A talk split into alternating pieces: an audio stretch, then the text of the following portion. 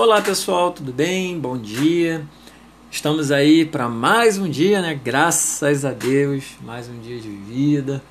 Dia 24 de março, vamos começar a nossa aula. E o tema de hoje nós vamos falar sobre separação de, de materiais, é, métodos de separação de misturas. Eu estou, você pode abrir né, o seu material Uno na unidade 1, no tema 2 exatamente aí na página 22, para a gente começar a tratar disso. Então, nós vimos que ao longo do dia né, nós lidamos com diversos materiais e a ampla maioria são misturas. São poucas as substâncias puras que nós podemos lidar no dia a dia. A grande maioria se dá pelas misturas. É, por exemplo, na cozinha, no preparo de uma tapioca, é, como um exemplo que a página nos dá, na construção civil, na, quando o pedreiro precisa separar a areia, porque a areia, quando vem do material de construção, ela vem com pedras, com cascalho, e esse material de pedregoso ele não pode ir para o, para o cimento. Então, precisa isso ser separado, às vezes por algum acidente na cozinha, é, caiu um pouco de água no óleo que você estava preparando a comida. E aí? Eu consigo separar? Como eu posso fazer? Nós temos vários métodos para separação de misturas. E é bem comum, são métodos bem simples, bem fáceis. E nós podemos ir aí na página 24 para falarmos do primeiro dele. O primeiro método de separação que eu quero conversar com vocês é a peneiração. Bom, a peneiração, acredito que todo mundo já viu uma peneira, Geralmente a gente sempre tem em casa. Se vocês tiverem aí, podem pedir para a mamãe de vocês verem, apresentarem para vocês, de repente quem não conhece, mas acredito que todos conheçam. A peneiração ela é um método de separação que ela permite separar sistemas sólido-sólido, materiais sólidos que estão misturados, e sólidos e líquidos que estão também misturados. Como assim? Vamos falar parte a parte.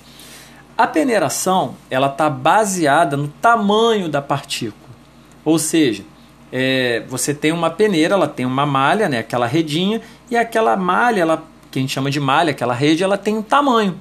Ela vai reter as partículas maiores e ela vai permitir as a passagem das partículas menores que o espaçozinho da malha, que o buraquinho da malha. Então, partículas menores passam, partículas maiores ficam retidas. Por exemplo, numa, numa obra que eu queira preparar o cimento, o pedreiro chega lá, ele pega aquela areia misturada com cascalho, com pedras, joga, só vai passar os grãos de areia, os menores grãos de areia e a pedra, tudo aquilo que não pode ir para o cimento, vai ficar retida.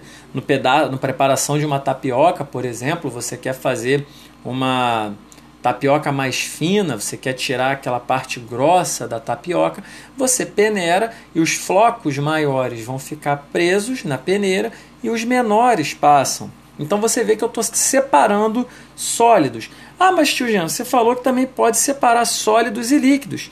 Sim, é muito comum, tem pessoas que vão é, preparar um suco de laranja ou um suco de limão, por exemplo, e que quando você espreme a laranja ou limão, aquele bagaço cai aqueles pelinhos no suco. E geralmente as crianças, muita gente não gosta daqueles pelinhos.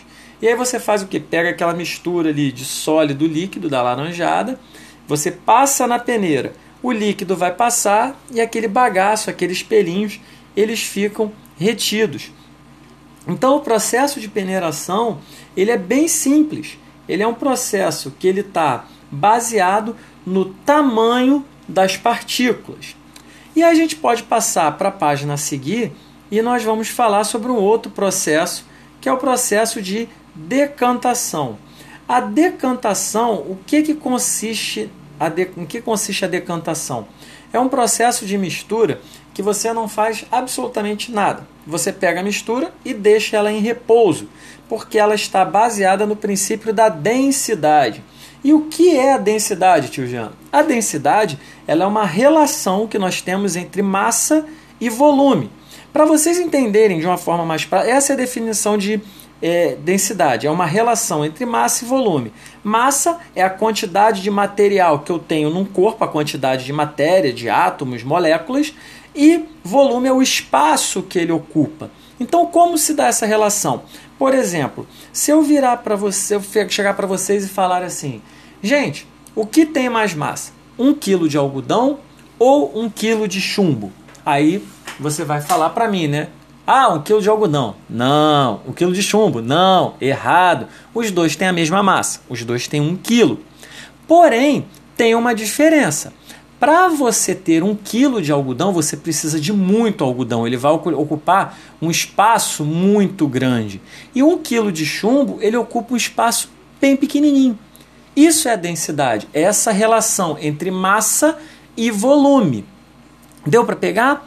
Então, é, a decantação ela se baseia nessa relação de densidade.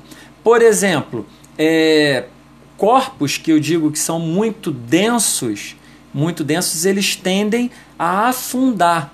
Corpos que têm um valor de densidade muito grande, eles tendem a ir para o fundo da mistura quando eu deixo em repouso. É, por exemplo, assim, se eu misturar água e óleo, eu sei que a água ela é mais densa que o óleo. Então, no, quando eu posso jogar um copo com água, pegar um copo com água, jogar óleo, misturar com a colher, você deixa em repouso, ou seja, eu deixo decantar. Decantação é você deixar em repouso, não faz nada. A própria gravidade da Terra, a força que atrai os corpos para o centro da Terra, a própria gravidade atua. E os corpos mais densos, por exemplo, a água, ela vai ficar no fundo do recipiente, no fundo do copo, enquanto o óleo, que é menos denso, ele fica na parte de cima. Então, corpos menos densos, eles vão flutuar. Deu para pegar então? A decantação é o consiste em que um método de separação que você deixa a mistura em repouso. Ela é baseada na densidade. Só revisando, densidade é essa relação entre massa e volume. Então, corpos mais densos quando a densidade é maior, ele geralmente ocupa um menor volume. Ao contrário, quanto maior a densidade, menor o volume. Quanto menor a densidade, maior é o volume. São grandezas inversas. É por isso que está a explicação. O algodão ele é menos denso, ele tem uma densidade pequena, então ele ocupa um grande volume. E o chumbo ele tem uma alta densidade, ele ocupa um pequeno volume. Beleza, galera? Então, são esses dois primeiros tipos de separação que eu quis frisar para vocês. Peneiração, baseada no tamanho da partícula, decantação, baseada na densidade. Decantação apenas deixa a mistura em repouso, a gravidade já agindo, os corpos mais densos vão para o fundo e os menos densos flutuam.